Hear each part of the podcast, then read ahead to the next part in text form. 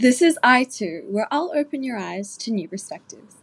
Today's guest, Devon Phillips, has started his career with selling his startup at age 21 to now working in the field of psychedelic research. Okay. Welcome, Devon. Thanks for being on I Too today. Um, how are you going? Oh, amazing. I just got done with work, kind of settling down and uh, looking forward to this conversation. Great. So we're going to start with a little bit about your personal background. So where where did you grow up? I'm from Lubbock, Texas. I'm from West Texas, uh, Yeehaw County. God, guns, football, cotton, oil. the most, most, stereotypical part of Texas possible. I loved it. I mean, super close, family knit. Uh, everyone kind of looks out for each other.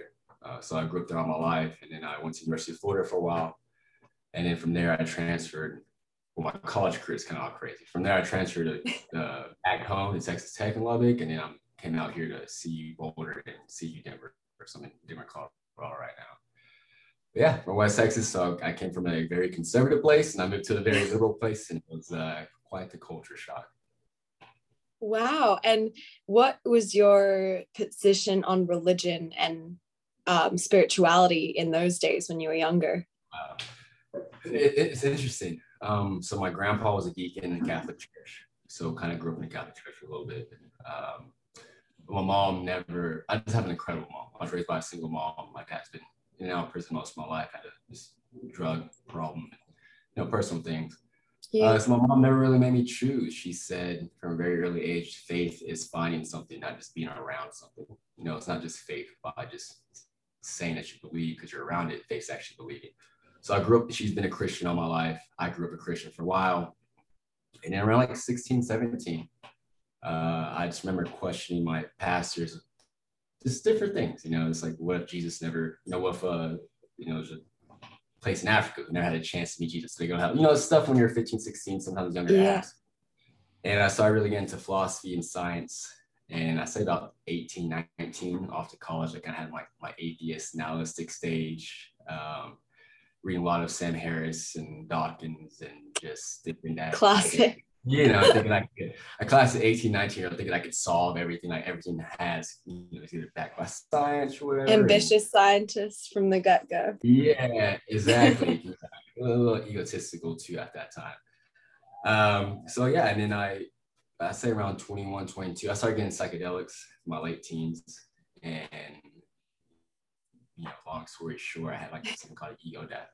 And I saw my walk with my God, and I realized that, you know, I'm not gonna get too deep in this because we can be here for hours. But long story short, yeah. I kind of found we are all we are all God. We're all have the imprint of creation. We're the stars, we're the sun, we're dirt, we're this table. Uh, and that really began my spiritual journey. This, you know, not really caring, kind of the Ram Dass of we're all walking each other home. I don't really care if you call it Yahweh, Muhammad, Allah. Uh, you find love, fulfillment as long as you find love in others, that's beautiful. And I'm for that. I don't care what you call it, if it's true or not. It's just a story you tell yourself to be a better person. That's kind of where I've found myself in and where I'm at now. So definitely spiritual in the sense of there's energy, there's things that we're all a part of, but I don't call it by name. I, I love all religion. I'm in an amazing Eastern, taking many Eastern religious classes, Eastern philosophy classes, it's all beautiful, Hinduism, Buddhism. Uh, it's amazing. But yeah, I'm kind of outside the realm, but at the same yeah. time, love it for sure. I think those are really amazing reflections that you have, and particularly when you were talking about sort of your ego and that ego loss. It is a really it's really easy in modern society to get caught up in the sort of materialistic and like mechanistic way that we all work. So to, to oh, distance yeah. yourself with spirituality and with religion, whatever it may be, and sort of have that reflection. Oh yeah. I mean the ego is the weakest thing that we have was what we lead with. So we're always trying to protect this weak structure of this projection of projection, right? So it's things yeah. that fall in place. And if we don't have a correct way to look at it, uh, and that's dealing with death and that's dealing with people and being, you know, um, Cornel West, brilliant philosopher, teacher, he has this idea of paideia, which is Greek philosophy of like being being able to look inward at the critical self. And it's like the one thing that we all share is our humanity.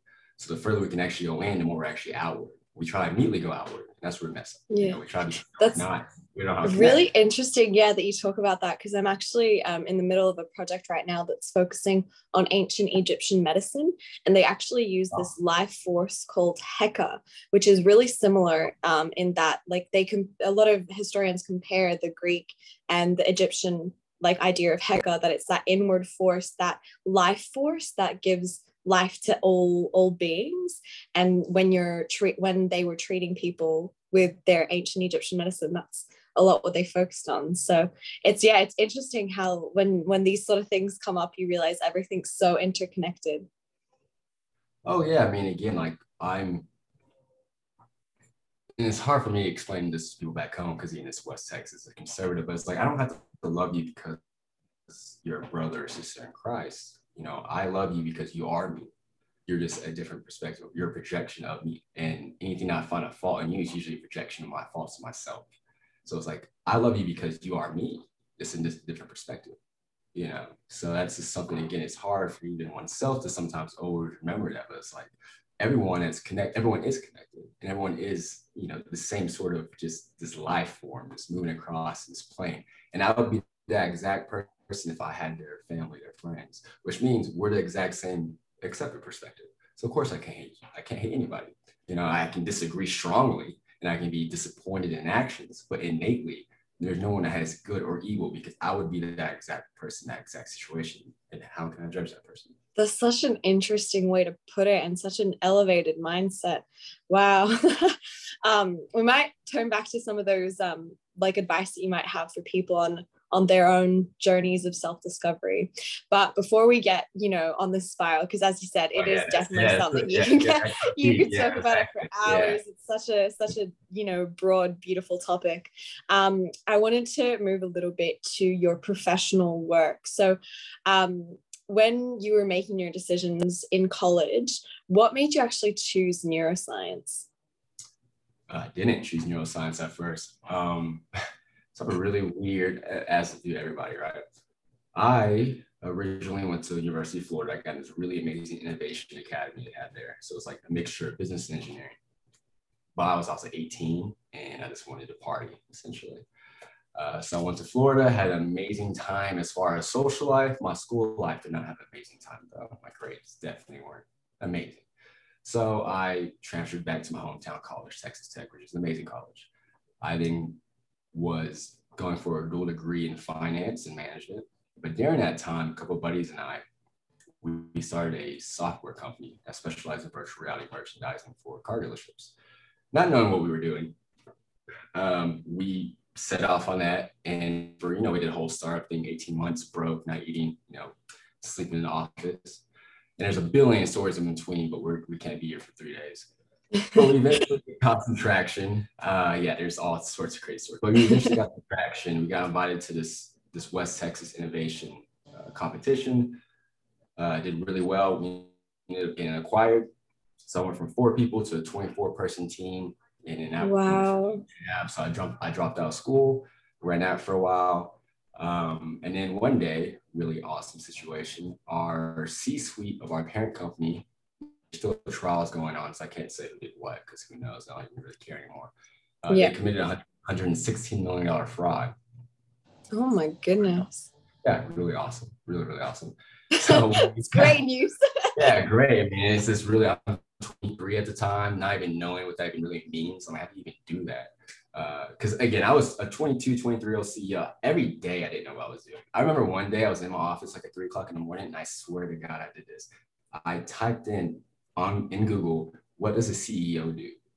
Because like I've taken like at this time, I'm taking at this time maybe like four or five business classes, like two accounting classes, a management class. So it's like I have software developers and they have things they need to get done, you know, listed. And I have, you know, marketing team as a CEO, you're kind of interdisciplinary. There's no really like Yeah. list. So I'm like, I want to actually even work on today. So yeah, I didn't know what I was doing. It was a day by day thing. We just, you know, trying, but that's business, right? That's how you learn is get punched in the gut.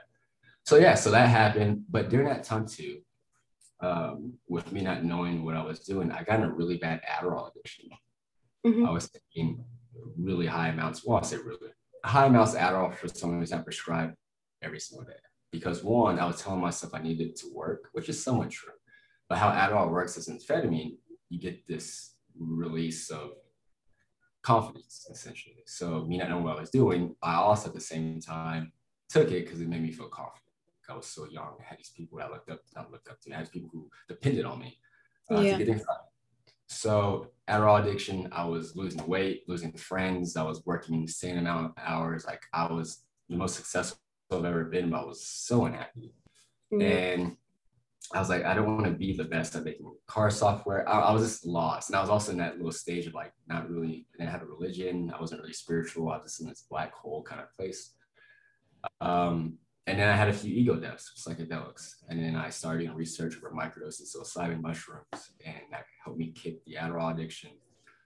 Um, so then this whole bankrupt thing happened. And I was like, it was terrible because I mean, these are my close friends who I spent my whole three or four years of my life giving my everything to that it just got taken away. But at the same time, it was a blessing because I needed to get out of that situation. Being in the car industry is not a good industry to be in. Also, there's not a lot of intellectual conversation. You're not dumb. I don't call anyone dumb, but you're just not having conversation that builds. So uh, one day I'm sitting in my backyard in my house and I'm tripping on mushrooms. I'm like, I want to be. Had a mentor who always told me, whatever you do, whether it's janitor or CEO, just be the Michael Jordan. You know, fulfillment comes in giving your all at whatever relationship, friendships, hmm. whatever. You're gonna find fulfillment in giving it all. So I'm like, I want to be the Michael Jordan of psychedelics, and not just because I enjoy taking psychedelics, which I do, but I'm biracial. I came from, we are pretty broke, very broke when I grew up as a single mom.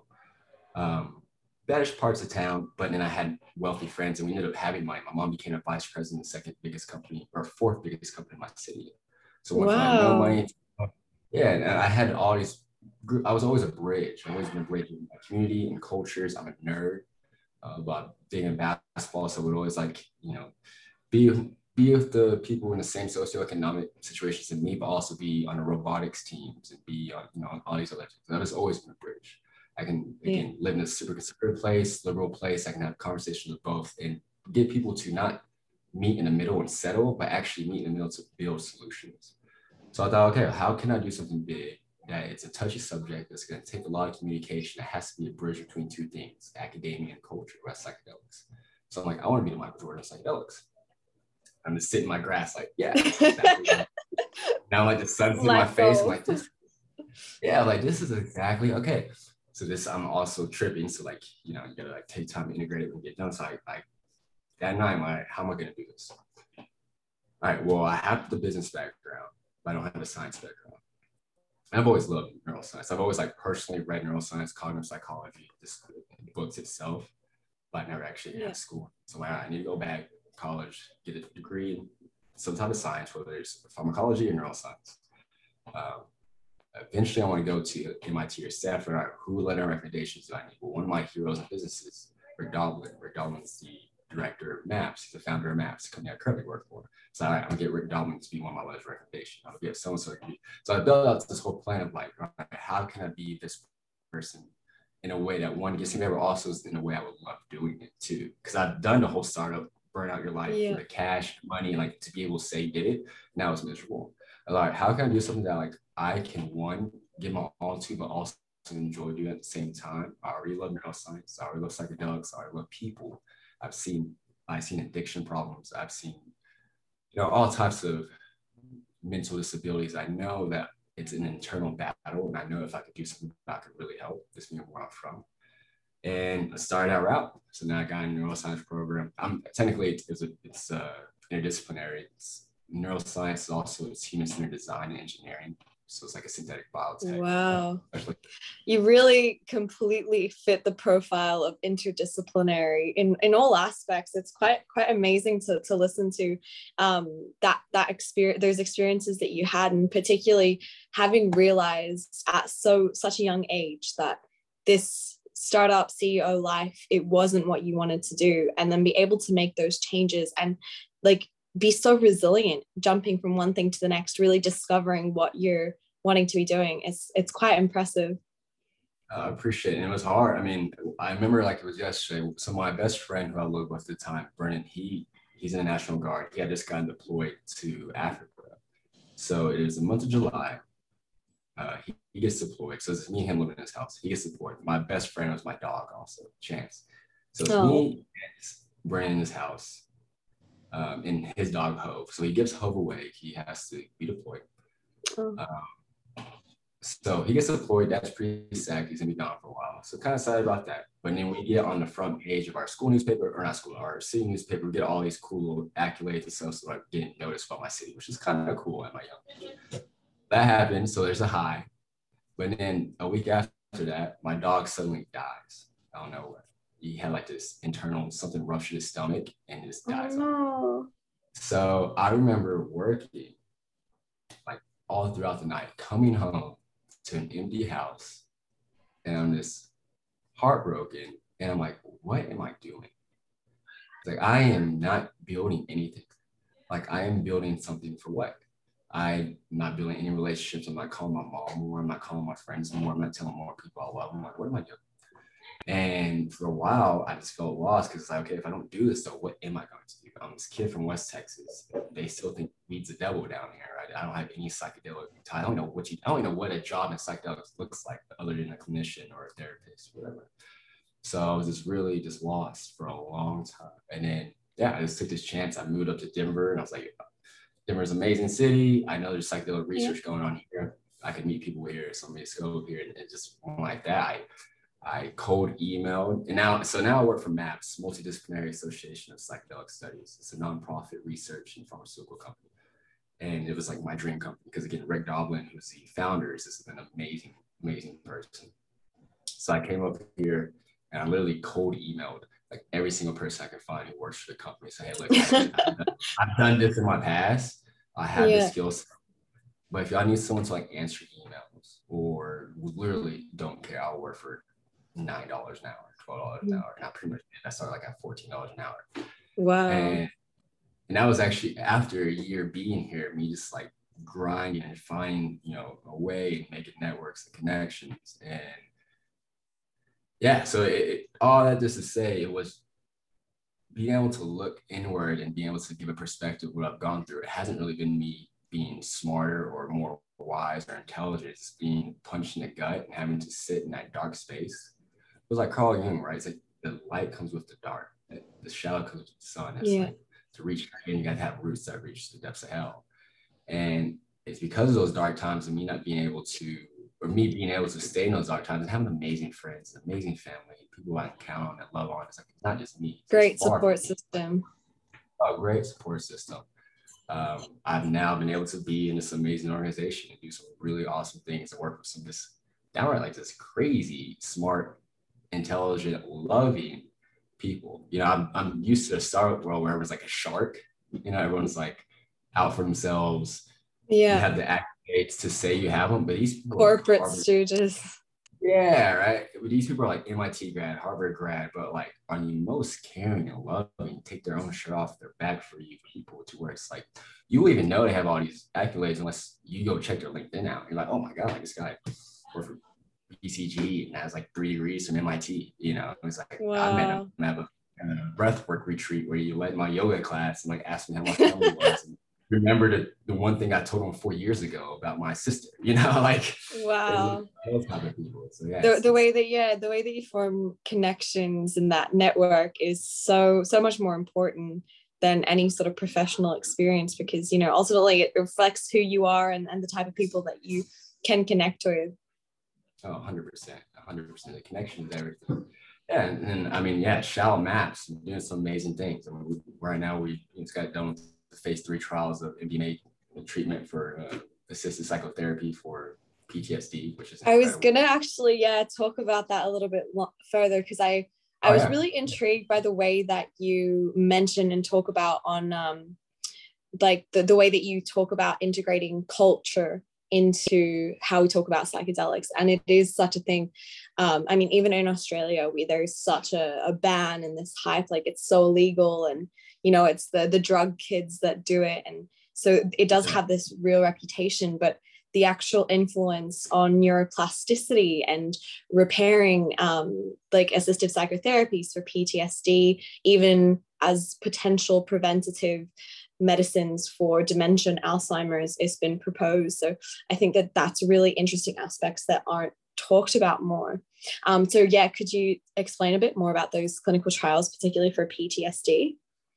Yeah, yeah. So I'll, I'll, I'll start the, the trials itself. So we ran a phase three trial a few months ago, or it was published a few months ago, and, and it, it was also on treatment resistant PTSD. So these people had had severe PTSD for on average 14 years, over 14 years, I believe.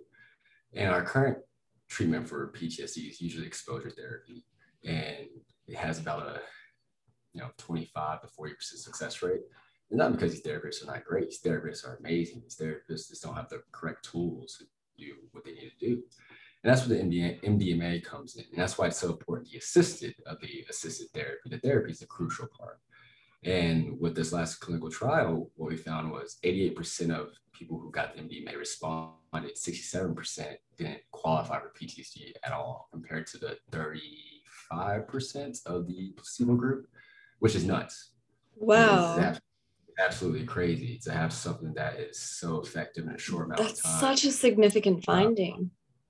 oh, it's insane, and it's it, it's something that a lot, we even ourselves. It's not a lot of people can make sense of it because when you have something like this, a lot. and that's why it's also a high in some sense because usually when you have a finding like this, there's always someone trying to pick holes at it. But our phase two trial said pretty much the same exact thing. And it makes sense, right? Because how MDMA works, right? It, it one promotes release, it inhibits reuptake of both serotonin, you know, norepinephrine, and dopamine, right? So it's like you have more grace and perspective at these fear associations that you make with whatever this trigger point is. And so it's not that the MDMA itself is solving it. The MDMA is allowing you to give a new perspective on what you think is fear, which then allows you to talk to the therapist in a way you hadn't before, an approach of I'm afraid of this because of this, but it doesn't logically make sense because I love myself. And I haven't told myself I love myself in a long time. So why do I feel this way? Because I do love myself. Let's integrate this with conversation. And that's what's been amazing. It's not the pharmacology itself, you know. And I think I even fall in this trap sometimes talking about psych- uh, psychedelics in general is sometimes we place too much emphasis on psychedelics alone. Yeah. It's really an integration part of being able to talk, but just like all things, like when you study, right, you learn a lot more when you're able to talk out what you just read or you know what you just wrote a paper about. Same Absolutely. thing about internally. It's like I, you know, had this shadow in me that this whole thought, this whole time that was darkness, but it was really just something else. Like, let me talk to you about, it and you explain it out, and then logically, like, wow, like this makes a lot more sense. You know, it's like it's yeah, of- absolutely, and it's interesting as well um, when you think about that sort of concomitant therapy like the pharmacology is the one side but the social interactions and that therapeutic approach from the therapist adds so much more value to it as well. Um, and in religious settings i know that there's a lot of particularly in the middle east and in asia there's a lot of integration of different um, like herbs and different fruits and vegetables nuts that have strong like potent um, chemicals that are in psychedelics that they use for different religious um, rituals which is really interesting also given your perspectives on on religion and when you were talking about the cultural integration. Yeah i mean what's what's funny is ironic especially all these public companies i have nothing wrong with public companies doing this is all these practices have been around for ever you know it's yeah. it's it's we're we're just reinventing we're not reinventing the wheel we're just placing with specific diagnosis of something, but the actual practice itself, it's again, it's this spiritual, it's this relationship. There's no better health plan than having loving relationships. And the first, the greatest loving relationships with yourself. You have to figure that out. You got to get through the darkness to see that. But there's no better health plan than that. So we're just doing that exact same thing, but the way we have to do it in America, which is which it should is going through the FDA process, make sure it's safe, and how we're gonna you know set that. Which is it, in its itself is still hard because you know go back to clinics. Like I think there's a if you try to commit suicide and go to a clinic, there's like a 63% higher chance that you will commit suicide after that clinic because of the experience. You know, so then it's like, what's the best way to administer a psychedelic? Is it in a clinic or is it, you know, you go to an isolated place, like how is that in underground currently? You go to a forest or mountains with someone that you trust or someone who's, you know, been this for a while. Like, what is the best way to do that? And it's trial and error. And that's why, too, that's why again, maps is such an amazing thing. Like we know there isn't one way, you know, isn't one shoe fits all type of thing. It's we're going to approach this the best we can in the way that we know we need to with the FDA, but we're also going to approach it with grace and understand that it's going to be trial and error. We're willing to change and do whatever is, works best for the person. We're not trying to make an Amazon, yeah. you know, psychedelics. Like we're, we're literally, that's why we're a nonprofit. We're a nonprofit pharmaceutical company. Uh, absolutely, I, I, fully agree. And I think that the way that you're talking about it as well, and the way that you present MAPS, um, how they're involved in all, like conducting all this research, it's such an underrated thing how the way that you approach talking about sort of, it's almost like taboo topics, it influences how others react because I know that I definitely know some very close personal friends who, if I mentioned to them like the slightest bit about like a bit of, you know, research, I did a, a paper a couple of um, months ago on marijuana and the sort of therapeutic benefits of that. And that's the topic that I'm really passionate about. And if I mentioned it to them, they would be very much like, no, no, no, can't do that. It's illegal. So um, yeah, it's it's quite we uh there's this sort of approach that we know so much, but these practices have been going on for for hundreds and thousands of years. Oh, so uh, yeah, and so same here. You know, I gotta talk to my loved ones in West Texas about yeah cannabis, you know, uh, psychedelics, especially psychedelic therapy. You gotta meet them where they're at, and you gotta you gotta give them information to shift and not try to change them, which I had to battle with myself. I'm a nerd. You know, yeah. I'll, I'll, give you the stats. Cows come home about why does something does something, but I, no one really yeah. cares for stats. Like stats don't change people. It's a story. Yeah, it's so easy to get caught in that sort of black and white, like it's good or it's bad, but it's such a such a gray area. It's always in the gray, and so, and so West Texas is a big like back to blue um, police force, and you know support our troops, which is which is great. Yeah. Uh, so what you say is like, hey, look, there's a mass amount of soldiers who come home and kill themselves. What we currently do right now, we spend a ton of money, but we're not doing anything to help. What if I told you that we have a treatment that is almost double the amount of effectiveness of treating PTSD and getting rid of it? Um, it only takes two, three months. And what if I told you that, you know, 60% less of veterans kill themselves? That means there's more fathers who return you know, more mothers should return, oh, more sons, more daughters? Would you be something that you get? Would that be something you would listen to? Not even support. Would that be something you would listen to? Yeah. Okay. Well, this is MDMA assisted therapy. And I used to come across of like, this is why drugs are not bad. you know, like my you know, like this is the drug war has been racism, which it is. Like that's all true, but it's like that was me trying to get a point across to look what I know. Now I'm trying to get the point across is like I understand what you care about and I think the best way to get there is to do this. Now, hear me out. But at the same time, I want you to understand I'm going to hear you out because this is, it is tricky, literally. You know, it is a concept that's hard because, of, of course, you're going to believe the stigma because your whole life you've been told that. Why am I upset yeah. that you're not getting something that you've been told about your whole life the wrong way? So again, it's just me, and that's why I'm so lucky to come from West Texas because I know what these people in these type of cities care about.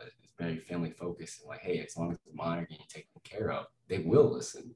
It might take a little bit longer in some of these time drug talks, but they will. I I've met an ex- a ton of, especially older white people in West Texas who are totally open to weed now that hated it 10 years ago just because they have chronic pain issues. And they went to Colorado one time and had edible. And like, yeah, my knee hurt me.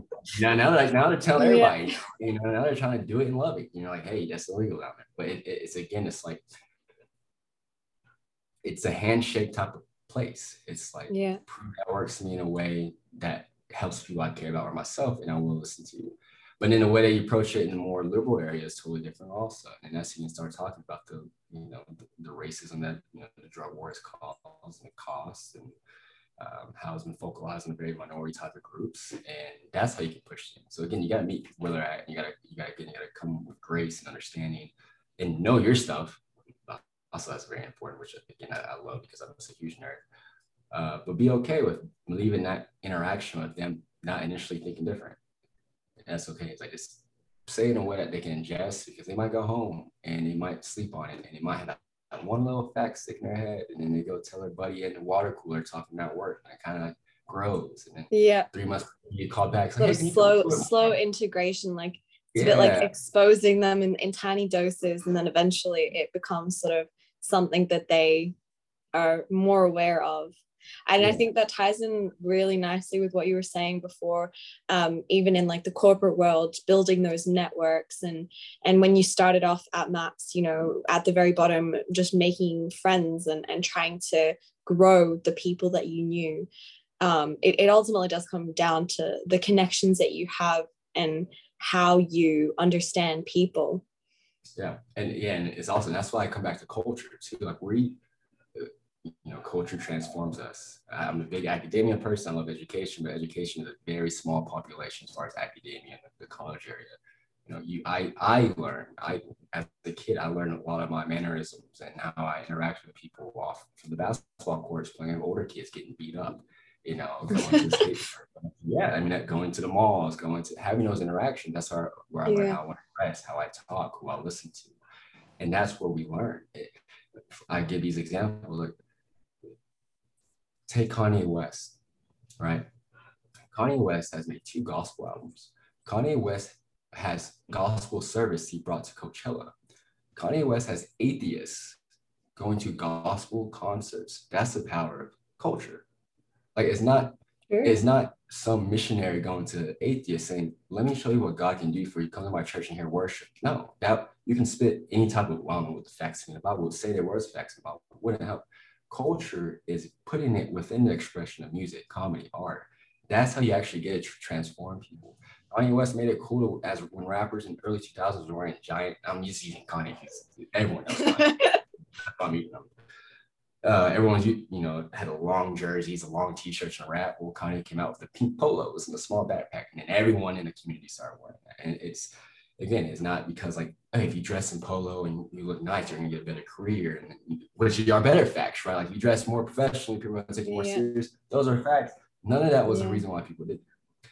And that's, that's what true. You that's what you have to do with, with these types of things. You have to have the facts and the clinical practices and what we're doing within that yeah and stuff, but to actually get it within a culture, which psychedelics always had, especially in the 60s, you have to put yes. Within the music, within the art, and but more importantly too, you have to put seeking help as you have to normalize seeking help within a culture before you can take that step. Yeah, because it's still therapy. So it's like you have really, and we're doing it. There's a lot of people within the entertainment and art world and actors and communities who are placing mental health first. And that's how you make change. Yeah, it's definitely there has been a big movement towards it, particularly during everything that you know the whole world has been experiencing the past couple of years the sort of normalization of mental health and talking and um, and talk therapies has really increased. So it's yeah. Yeah that's amazing. And again it, it has we've known the stats forever as far as like how therapy helps and I, yeah. I, you know, we know that but it's just again we are such we're such creatures of this wanting to be accepted and we would do whatever we feel like our current tribe feels right to do. And if there's someone that you really look up to that says hey look i go to a therapist that's a lot better than the lead therapist in the world saying if you go to therapy you'll have a 70% success rate of that's so true yeah. A social acceptance is such an effector in our decision making by far. And even people like me who are aware of it i'm still yeah like yeah, like there's no getting away from it, and you can use that as a gift or a curse. Like, it, and that's why it's so important to be around really great people. It's like yeah. you're always going to be influenced by social pressure, whether you like it or not. So it's like let's use that to build a machine to where we're help building the best possible people that we can, the best organizations that we can, the best nonprofits, the best for profits, the best relationships, friendships, whatever. You can use that same. You got to understand it, but you can use that same machine to produce uh, a world we want to live in, hopefully. Yeah, absolutely. You've mentioned so many really valuable pieces of advice today.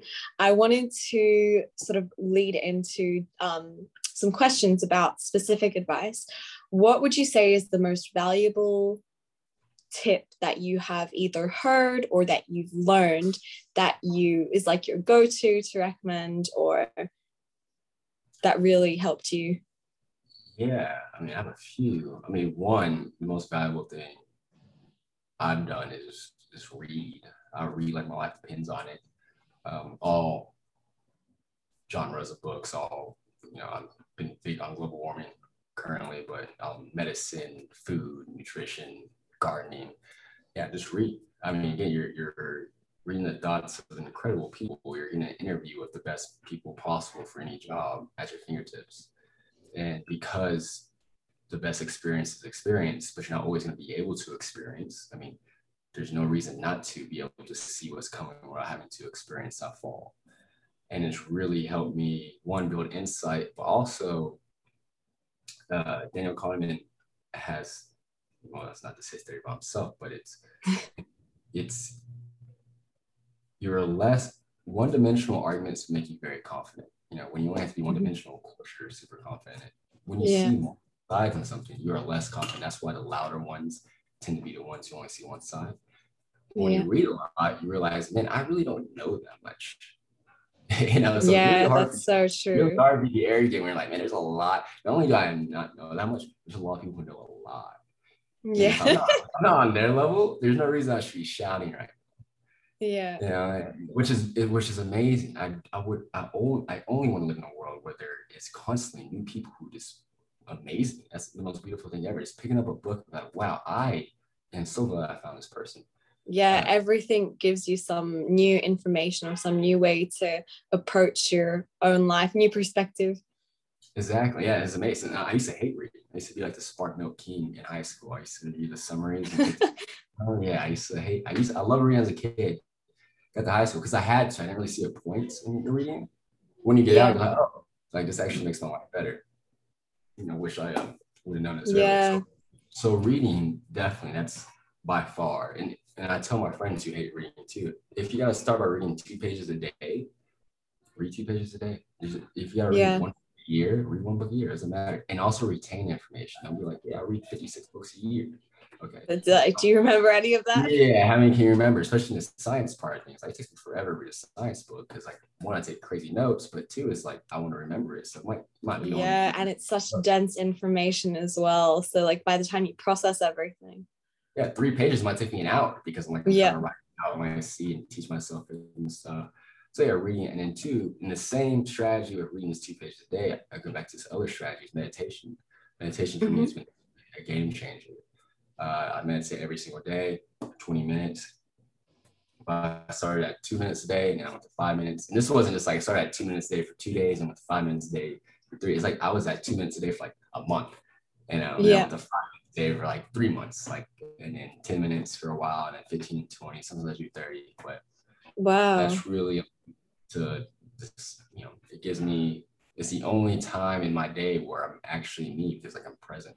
It's the only like, yeah. real you are, right? We're always like thinking about the future or past. Even when we're, we're trying to be present, we still slightly always think about the future or past.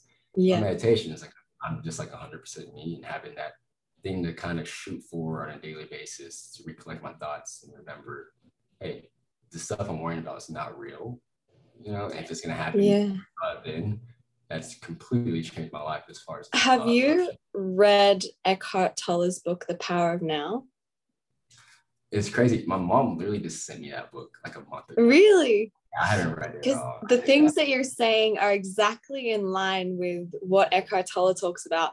Um, sort of after chapter seven, it gets a little bit repetitive. It's still really interesting to read, but the basic principle of the idea is that the ego survives by clinging to the past and the future. And so, like when you were talking at the very start of the interview about your ego death, when you're meditating and when you're present in the moment, which a lot of psychedelics actually allow you to do, sort of release from the the past and the present. That's when the past and the future is when you're present. Yeah, no, it yeah, it's single-handedly again, that's where all suffering lives. Like suffering lives in a story that you tell yourself. Like yeah. Like all things, and that's what kind of what Buddhism teaches you, right? Like life's a river. You can't grab onto what's moving. And I, yeah. I know I will be meditating and being mindful doesn't and being you know affirmation and manifesting doesn't mean bad things won't ever happen to me of course bad things happen it means bad things won't continue to happen to me because i don't hold yeah. on to but also i don't hold on to amazing things yeah both see them for what they are try to yeah, yeah. uh there's such a thing um that you know would you be equally as happy if you found five dollars on the ground as you would as you are to sort of spend five dollars on a coffee? Because more most people are more sad by the fact that they have to spend five dollars on a coffee than they yeah. would be if they found five dollars on the ground. They're like oh five dollars. Yeah. like yeah. it's it's not so yeah it's it's that equilibrium that value is not the same. Yeah it's loss aversion. Yeah um, yeah yeah, it's uh, yeah, you can get 20 comments. I mean, same thing on social media. You can post a picture and get 40 amazing comments of how you look, and then one comment says you look terrible, and you will focus on that one. Most yeah. focus on that one comment, like how you look terrible. So yeah. that's going back to stats. Statistically, makes no sense. Right? Yeah, it's so true. We're storytellers. Like our minds are just how again, like you know, like our frontal cortex are our babies compared to everything else, right? Like we're made for what now it's the Cheryl like me in high school, but I used to be like, is there a line in the bush? You know, you're trying to make up a story that hey, is there something that's gonna kill me? You know, yeah. And continue it. So now it's still the same type of communication. Now it's not killing, but it still promotes a stressful signal to us that we build yeah and there's a lot more reliance because we're as like human beings we're not just surviving in the wild anymore. We're actually focusing on social cooperation and our societies and the communities that we live in. So that the sort of opinions and the things that they say and the effect that they have on us is a lot stronger than it ever used to be. Yeah it's a lot to balance because again it's always a projection of a projection. You're, you're never it's that saying of like i'm not who i think i am. I'm not who you think i am. I'm what i think you think i am. Yeah is is something to where like you'll never if you always fix it it's something you build the highest castle on the most faulty platforms like the, the, the story of the bible building on the sand it's like we put up these bridges yeah. on the most faulty platforms and it's something you will they're never, gonna fall you will always have suffering you will always yeah. always have suffering it's like if you don't like the power now like if you don't focus on just what is happening now, you're always going to be disappointed. There's always.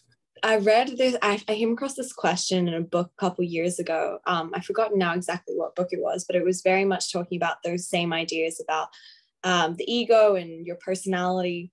A lot of people, if you ask them who they were without ha- without mentioning anything from their past or their like future ambitions they would actually find it really hard to describe who they are as a person because a lot of what we think of ourselves is based on the decisions that we want to make for our future or the decisions that we made in our past and how that affected us so if you're sort of strip all of that away talking about who you are is actually really hard yeah and also too i believe because we're not one person.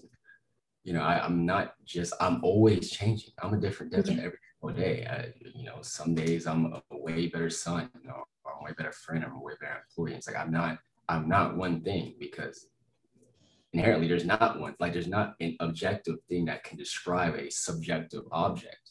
Yeah right? So it's so again when we try to fixate on this thing that we're you know we're trying to grab a river of water. It's always you can't grasp something that's always you. you yeah. Fail. Yeah, absolutely. There's this theory in philosophy that I really subscribe to is called relationalism. So the idea is that a circle is made up of points and you can never actually get to like what's inside the circle and it's a lot of like ancient philosophy that aristotle's sort of essence of a being, uh, you can never actually understand the essence of someone's being because you are a being yourself. And so the way that you perceive different things is always as your relation to them. So the way that I'm talking to you now is me from my side of the computer talking to you. You know, I can never actually know what it's like to be in be you or never really understand. So it's yeah, it's really interesting. Um, how it all it all it all connects, all relates. Yeah. Uh, say what you want. I don't even know who Osho is. It's kind of a some people love him, some people don't. But he has this saying that what we are, I might be messing this up, but this is from what I read a while back. So you imagine energy just being these straight lines, right? Different mm-hmm. energy that you got your day throughout your life and they cross. We have a bunch of straight lines that cross. Sometimes I'll make a triangle or I'll make a square once they cross. If you'll see, it's like, well, to the outside, it looks like you're a triangle. And you say, hey, that's a triangle. Well, really, you're just energy to crossing that's making that shape. It's like, well, if you try to tell yourself that you're a triangle, the next day when you have different energy, it's not going to make that shape anymore. So you're going to be disappointed because you're not that triangle anymore. So you're yeah. trying to trying to describe what you see when actuality is just the energy that's crossing, and you can't really yeah. describe because it's always moving, it's always changing. You know, so it's just focus on having that good energy that overlaps rather than trying to describe what you are, because again, it's subjective. It's always just moving around. So yeah, that's what. So that's what again that meditation really got me there, and um, yeah. So if I if get any advice, to people is read, meditate.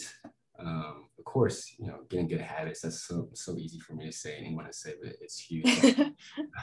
but uh, also too, which I had to get through. I had someone, like my roommate Brian, really help me on this, is because he's a bright light. He's a friend to everybody. Uh, so I got to learn just being around him. So it's like telling your friends that you love them, which yeah, very simple, but, but especially for guys, like I. And not because I felt like I wasn't manly, it's never crossed my mind to tell my guy friend that this on, on a phone call, say, man, I love you. And it's yeah. never crossed my mind. I also I didn't grow up with father figures, so I never really had that to begin with, anyways. Um, yeah. But yeah, I mean, it's like not and not because it's their birthday or because they're going through something hard. It's because it's a Tuesday and you just call to say what's up and you just in the phone and say no, you know, or say hey, dude, I'm proud of you, or just a very. It, it, takes such a small amount of encouragement for all people like to really change their day. You know, you don't have to. Like, yeah, that's really true. It takes uh, incredibly small. Imagine when you have someone, a stranger at a grocery store, and say, I really love that shirt. Like the next five minutes, like, damn, I feel good. Yeah. You know, like you know, they, they didn't say anything groundbreaking. They didn't, you know, they didn't solve a problem for you. But for like five minutes, you're like, man, I feel really good right now. Yeah, it like things. Yeah, and that's yeah, spread spread good energies. Yeah, and that's something you don't know. Imagine from a person that really respects and loves you when you give them that compliment. That strikes deep. You know, when you have a friend who says, "Man, I really love what you do with your hair today," like, man, like that person knows me, I love them, and I really respect their opinion. Like, yeah, I feel really. So it's like it's the small things that compound we say this a lot, like you never know what someone's going through. But at the same time, yeah. they don't have to be going through something. You don't have to go, go, yeah, that's what I'm saying. It feels really good, like love, right? Like it's just like this, and it, it sounds so simple, but it's like when this helped me with psychedelics kind of get me there. Like when the goal is love and connection, why not always try to have love and connection? You know, why look for these high points of like you know, the that trip, the experience, the concert, the festival, the falling in love, the love at first sight, when the actual joy is the in-between moments of just like being in the presence of someone you love and let them know that you love them. There's no higher low. And then you go into watch a movie or y'all party pace for the night or whatever, y'all handshaking, dapping up. And it's like that's those compounding interactions over the time period, of your lifetime is like this makes an incredible life. So that's that's huge. And it's kind of hard because it's kind of awkward if you don't normally do it. Because your friends be like, what do you say? You know, if they don't normally right? But also, again, yeah. that's why I'm very like I have a really close knit friend group of guys too who are like always said like, hey, I love you, like, hey, how are things going? Very yeah. open, emotionally and stuff. So I've been really fortunate. And also you yeah. attract who you are too. So it's probably not a coincidence. It's yeah. more I find they just happen to be like that also. So it's not like I'm just yeah. happy to fall into it. But those three things, I could give career advice. I can give like, hey, there, there's things that are emerging in the world, especially with AI, especially within the pharmaceutical industry that are really, you know, going to pop off and you want to focus on things with this different degree or just different internships. I could go that route, but that route would lead you MD if you don't get these parts first. Yeah, and no, that's routes also, those routes will mm. also to you when you go to these routes. When people, when you truly care about people that truly care about you, and they will help guide you to the right direction, whatever that needs to be there's such powerful advice and it's such a again it's an underrated thing that how much incremental change affects us. Because you don't notice it until much later. And i mean i recently for one of my university subjects we were going through a coaching process and learning how to do professional coaching and we got to experience it ourselves. And i remember thinking at the beginning that you know we're doing this over a period of 4 weeks like it's not going to do anything. But coming out the end of it the incremental changes and the action steps that I actually put into place, I really observed a change. So it is it is so important and you know it's great that you know you're you're reminding people of that and even like today on this on this episode of the of the i2 show to be able to say that to to the listeners I think it's really powerful. Well that well I gotta remind people like I gotta remind myself yeah. like even myself, I struggle. Like that's how, and that's why again you approach everything with grace because it's it is hard. Like they're all kind of obvious, but life happens. Life's hard. Like we deal with a lot of things. We are overloaded with information with no tools to take them on. We're trying to figure out relationships, our lives, what happens after our lives, who we love, who we want to be around. At all times, our health, exercise, and eating. So I don't take it to heart when someone's not doing it because I don't do it sometimes. And I know how awesome it is. I know how fulfilling it can feel. So yeah, I try to say as much as possible to others because at the same time, selfishly, I got to tell to myself. So the more I can say it out loud, the more I'm like, man, this is a 3,000th time you've told somebody, get this down. like, get this down to a T because you're doing it and you're good, but still, I'm a human. So sometimes I, you know, Oh, of course. No, that's, I mean, habit formation is not, was never meant to be easy. Oh, yeah. exactly. I think those are the three biggest things. I mean, read, meditate, tell, tell those around you that I love them, that you love them. I love them too. I don't know about them. and uh, yeah, I mean, again, I, and it's, and this where like the, the spiritual part comes because it is, it's something I can't prove by numbers, but like the more I put emphasis, I place emphasis on others. And that's not meaning put everyone's feelings and stuff above you. There's a difference. This is mean genuinely loving people and figuring out ways that you can love people. The more I've placed emphasis on that, just the more my life has turned out for the better, both personally, but also career wise. And both the paths where I should take have opened up where I've had stress, like, do I go when I first started school, I do go, do I go computer science, need more jobs, blah, blah, mm. But just being the people who I want to be like, and who love harder others, but who are also like the Michael Jordan in their position. They love amazingly, but their also skill sets are crazy. I want to be like them. And it just fell into my lap because I was able to make the relationships with people who I really care about. So yeah. Yeah. No, that's great. And just the last thing I picked up, you said genuine love. I think that is so true because hmm. oftentimes we have this unspoken expectation that you know if we say someone to someone that we love them that they're going to say it back. But if you love genuinely you don't expect it. You just you want them to know that you love them. And even if you know that they love you you're not waiting to hear them say it or not waiting for them to show it to you just because you did in that moment. Yeah yeah, because you gotta sometimes you gotta be the you have to be the example of what deep love is for some people. Some people are just used and they their love is a surface level love, and not because they're surface they want to be. They've only experienced surface level love. Yeah. So sometimes you have to be that bright light for them, and they might treat you terribly because they never know what that looks like. But for them, it's like, oh, this is what it actually means for someone to truly care about me or someone yeah. who asks how am I doing and actually mean it, to allow them to deepen that love for them to eventually find it themselves. So again, you just have to be that light and be a sacrifice. That uh, it's kind of a Judeo-Christian type of area. You be the sacrifice the land of the light. Um, yeah. True. Well, thank you so much for talking through your experiences and the sciences behind the psychedelic um, trials that you're doing. I think I definitely really enjoyed this this conversation and learning from you. And i'm sure that the listeners of i2 will enjoy it just as much. Yeah thank you so much for having me on.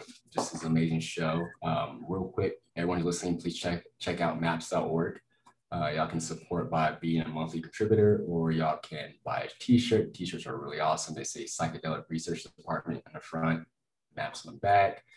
Um, yeah y'all, y'all check out the Mimic doing great things. There's a lot of other companies doing these things too, but uh, Maps, we're the best. So. Maps.org. All right.